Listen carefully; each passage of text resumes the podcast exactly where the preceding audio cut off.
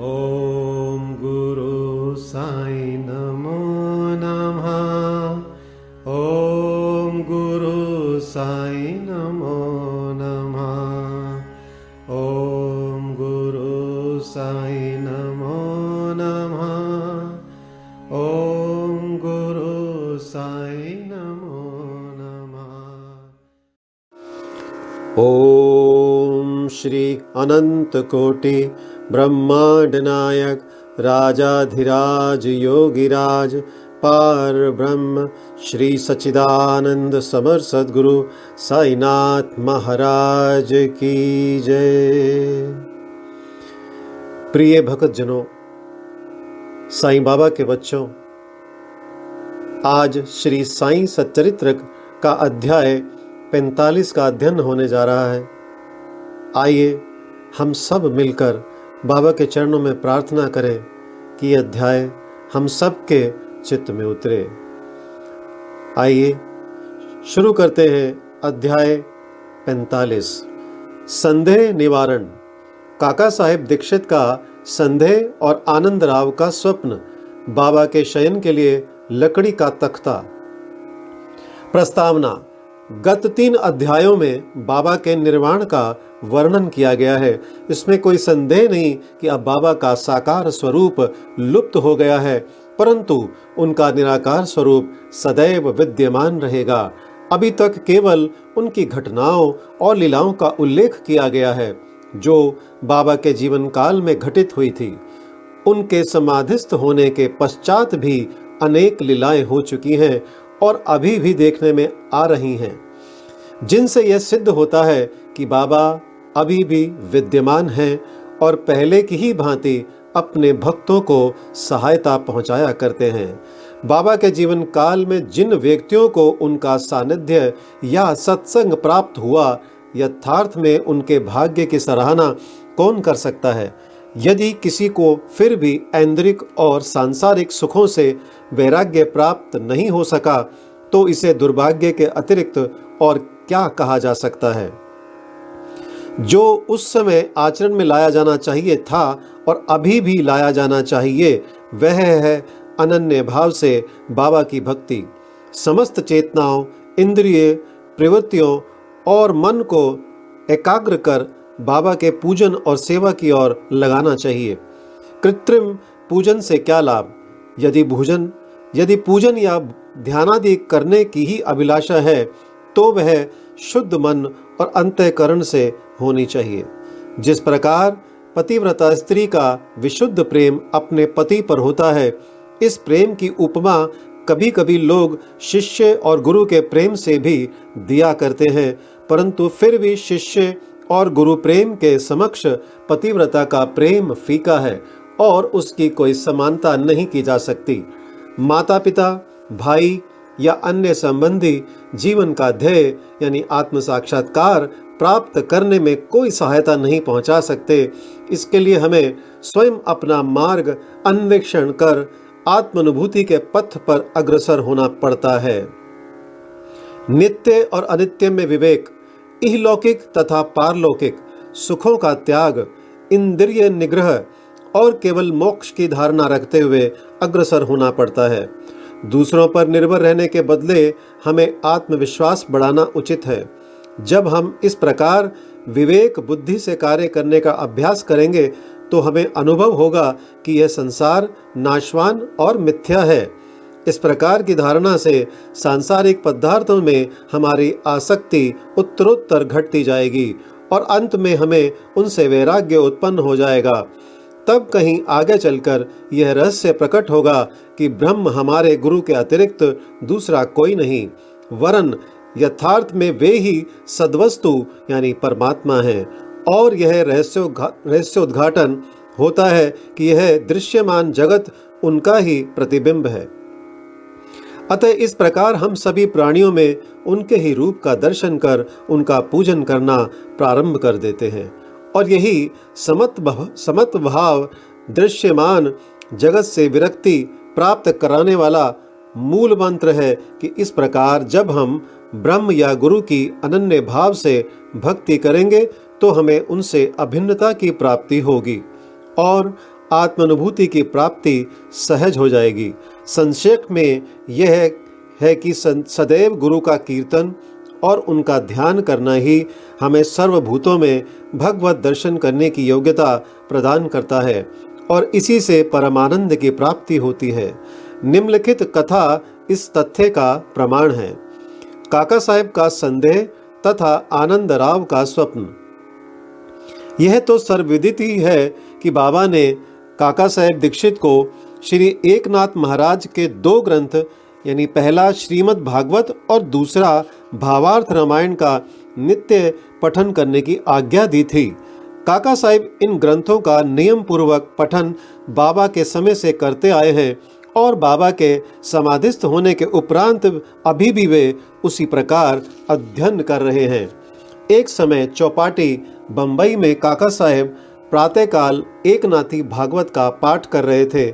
माधवराव देश पांडे यानी श्यामा और काका महाजनी भी उस समय वहाँ उपस्थित थे।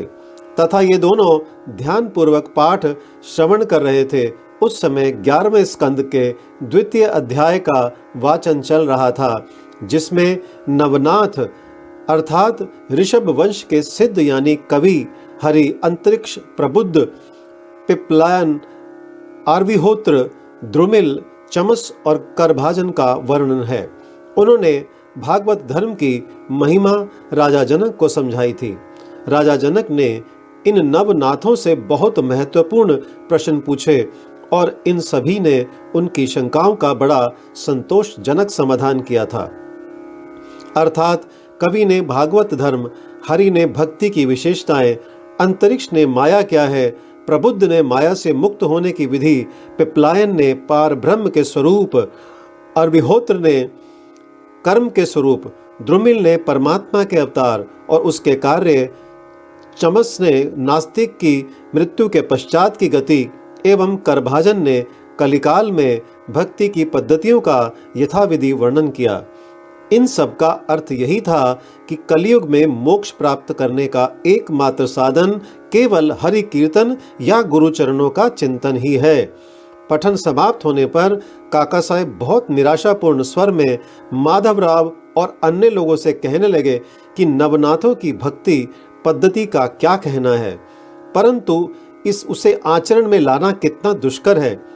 नाथ तो सिद्ध थे, परंतु हमारे समान मूर्खों में इस प्रकार की भक्ति का उत्पन्न होना क्या कभी संभव हो सकता है? अनेक जन्म धारण करने पर भी वैसी भक्ति की प्राप्ति नहीं हो सकती तो फिर हमें मोक्ष कैसे प्राप्त होगा? ऐसा प्रतीत होता है कि हमारे लिए तो कोई आशा ही नहीं है। माधव राव को यह निराशावादी धारणा अच्छी ना लगी। वे कहने लगे कि हमारा अहोभाग्य है, जिसके फलस्वरूप भी हमें साइंस दृश्य अमूल्य हीरा हाथ लग गया है, तब फिर इस प्रकार निराशा का राग अलापना उचित नहीं है। यदि तुम्हें बाबा पर अटल विश्वास है तो फिर इस प्रकार चिंतित होने की आवश्यकता ही क्या है? माना कि नवनाथों की भक्ति अपेक्षाकृत अधिक दृढ़ और प्रबल होगी, परंतु क्या हम लोग भी प्रेम और स्नेहपूर्वक भक्ति नहीं कर रहे हैं? क्या बाबा ने अधिकार पूर्ण वाणी में नहीं कहा है कि श्रीहरि या गुरु के नाम जाप से मोक्ष की प्राप्ति होती है? तब फिर भय और चिंता का स्थान ही कहाँ रह जाता है? परंतु फिर भी माधवराव के वचनों से काका साहेब का समाधान ना हुआ। वे फिर भी दिन भर व्यग्र और चिंतित ही बने रहे। यह विचार उनके मस्तिष्क में बार बार चक्कर काट रहा था कि किस विधि से नवनाथों के समान भक्ति की प्राप्ति संभव हो सकेगी। एक माश्य जिनका नाम आनंद राव पखाड़े था माधव राव को ढूंढते ढूंढते वहाँ आ पहुँचे। उस समय भागवत का पठन हो रहा था। श्री पाखाड़े भी माधवराव के समीप ही जाकर बैठ गए और उनसे धीरे धीरे कुछ वार्ता करने लगे। वे अपना स्वप्न माधवराव को सुना रहे थे। इनकी कानाफूसी के कारण पाठ में विघ्न उपस्थित होने लगा। अतएव काका साहब ने पाठ स्थगित कर माधवराव से पूछा कि क्यों, क्या बात हो रही है? माधवराव ने कहा कि कल तुमने जो संदेह प्रकट किया था, यह चर्चा भी उसी का समाधान है। कल बाबा ने श्री पाखाड़े को जो स्वप्न दिया है, उसे इनसे ही सुनो। इसमें बताया गया है कि विशेष भक्ति की कोई आवश्यकता नहीं, केवल गुरु को नमन या उनका पूजन करना ही पर्याप्त है। सभी को स्वप्न सुनने की तीव्र उत्कंठा थी। और सबसे अधिक काका साहेब को, सभी के कहने पर श्री पाखड़े अपना स्वप्न सुनाने लगे, जो इस प्रकार है। मैंने देखा कि मैं एक अथाह सागर में खड़ा हूँ। पानी मेरी कमर तक है। और अचानक ही जब मैंने ऊपर देखा तो साईं बाबा के श्री दर्शन हुए। वे एक रत जड़ित सिंहासन पर विराजमान थे। उनके श्री चरण जल के भीतर थे। यह सुंदर दृश्य और बाबा का मनोहर स्वरूप देख मेरे, मेरा चित्त बड़ा प्रसन्न हुआ। इस स्वप्न को भला कौन स्वप्न कहेगा? मैंने देखा कि माधवराव भी बाबा के समीप ही खड़े हैं और उन्होंने मुझसे भावपूर्ण शब्दों में कहा कि आनंद राव बाबा के श्री चरणों पर गिरो। मैंने उत्तर दिया, मैं भी तो यही करना चाहता हूँ, परंतु उनके श्री चरण तो जल के भीतर हैं। अब बताओ कि मैं कैसे अपना शीश उनके चरणों पर रखूँ? मैं तो निस्सहाय हूँ। इन शब्दों को सुनकर श्यामा ने बाबा से कहा कि, अरे देवा, जल में से कृपा कर अपने चरण बाहर निकालिए ना। बाबा ने तुरंत चरण बाहर निकाले और मैं तुरंत उनसे लिपट गया। बाबा ने मुझे ये कहते हुए आशीर्वाद दिया कि अब तुम आनंद पूर्वक जाओ। घबराने या चिंता करने की कोई आवश्यकता नहीं। अब तुम्हारा कल्याण होगा। उन्होंने मुझसे यह भी कहा कि एक जरी के किनारों की धोती मेरे श्यामा को दे देना, इससे तुम्हें बहुत लाभ होगा। बाबा की आज्ञा को पूर्ण करने के लिए ही श्री पखाड़े धोती लाए और काका साहब से प्रार्थना की कि कृपा करके इसे माधवराव को दे दीजिए, परंतु माधवराव ने उसे लेना स्वीकार नहीं किया। उन्होंने कहा कि जब तक बाबा से मुझे कोई आदेश या अनुमति प्राप्त नहीं होती, ऐसा करने में मैं असमर्थ हूँ। कुछ तर्क वितर्क के पश्चात काका ने देवी आदेश सूचक पर्चियाँ निकालकर इस बात का निर्णय करने का विचार किया काका साहेब का यह नियम था, जब उन्हें कोई संदेह हो जाता तो वे कागज़ की दो पर्चियों पर स्वीकार, अस्वीकार लिखकर उसमें से एक पर्ची निकालते और जो कुछ उत्तर प्राप्त होता था, उसके अनुसार ही कार्य किया करते थे। इसका भी निपटारा करने के लिए उन्होंने उपयुक्त विधि के अनुसार ही दो पर्चियाँ लिखकर बाबा के चित्र के समक्ष रखकर एक अबोध बालक को उसमें से एक पर्ची उठाने को कहा। बालक द्वारा उठाई गई पर्ची जब खोलकर देखी गई तो वह स्वीकार सूचक पर्ची ही निकली और तब माधव राव को धोती स्वीकार करनी पड़ी। इस प्रकार आनंद राव और माधव राव संतुष्ट हो गए और काका साहेब का भी संदेह दूर हो गया। इससे हमें शिक्षा मिलती है कि हमें अन्य संतों के वचनों का उचित आदर करना चाहिए, परंतु साथ ही साथ यह भी परम आवश्यक है कि हमें अपनी माँ अर्थात गुरु पर पूर्ण विश्वास रख उनके आदेशों का अक्षरंश पालन करना चाहिए, क्योंकि अन्य लोगों की अपेक्षा हमारे कल्याण की उन्हें अधिक चिंता है। बाबा के निम्नलिखित वचनों को हृदय पटल पर अंकित कर लो, इस विश्व में असंख्य संत हैं, परंतु अपना पिता, यानी गुरु ही सच्चा पिता, सच्चा गुरु है, दूसरे चाहे कितने ही मधुर वचन क्यों ना कहते हो परंतु अपना गुरु उपदेश कभी नहीं भूलना चाहिए। संक्षेप में सार यही है कि शुद्ध हृदय से अपने गुरु से प्रेम कर उनकी शरण जाओ और उन्हें श्रद्धा पूर्वक साष्टांग नमस्कार करो। तभी तुम देखोगे कि तुम्हारे सम्मुख भवसागर का अस्तित्व वैसा ही है जैसा सूर्य के समक्ष अंधेरे का। बाबा के शयन के लिए लकड़ी का तख्ता। बाबा अपने जीवन के पूर्वाध में एक लकड़ी के तख्ते पर शयन किया करते थे। वह तख्ता चार हाथ लंबा और एक बित्ता चौड़ा था, जिसके चारों कोनों पर चार मिट्टी के जलते दीपक रखे जाया करते थे। बाद में बाबा ने उसके टुकड़े टुकड़े कर डाले थे, जिसका वर्णन गत अध्याय दस में हो चुका है। एक समय बाबा उस पटिए की महत्ता का वर्णन काका साहेब को सुना रहे थे। जिसको सुनकर काका साहेब ने बाबा से कहा कि यदि अभी भी आपको उससे विशेष स्नेह है तो मैं मस्जिद में एक दूसरी पटिया लटकाए देता हूँ। आप सुख पूर्वक उस पर शयन किया करें। तब बाबा कहने लगे कि, अब मालसापति को नीचे छोड़कर मैं ऊपर नहीं सोना चाहता।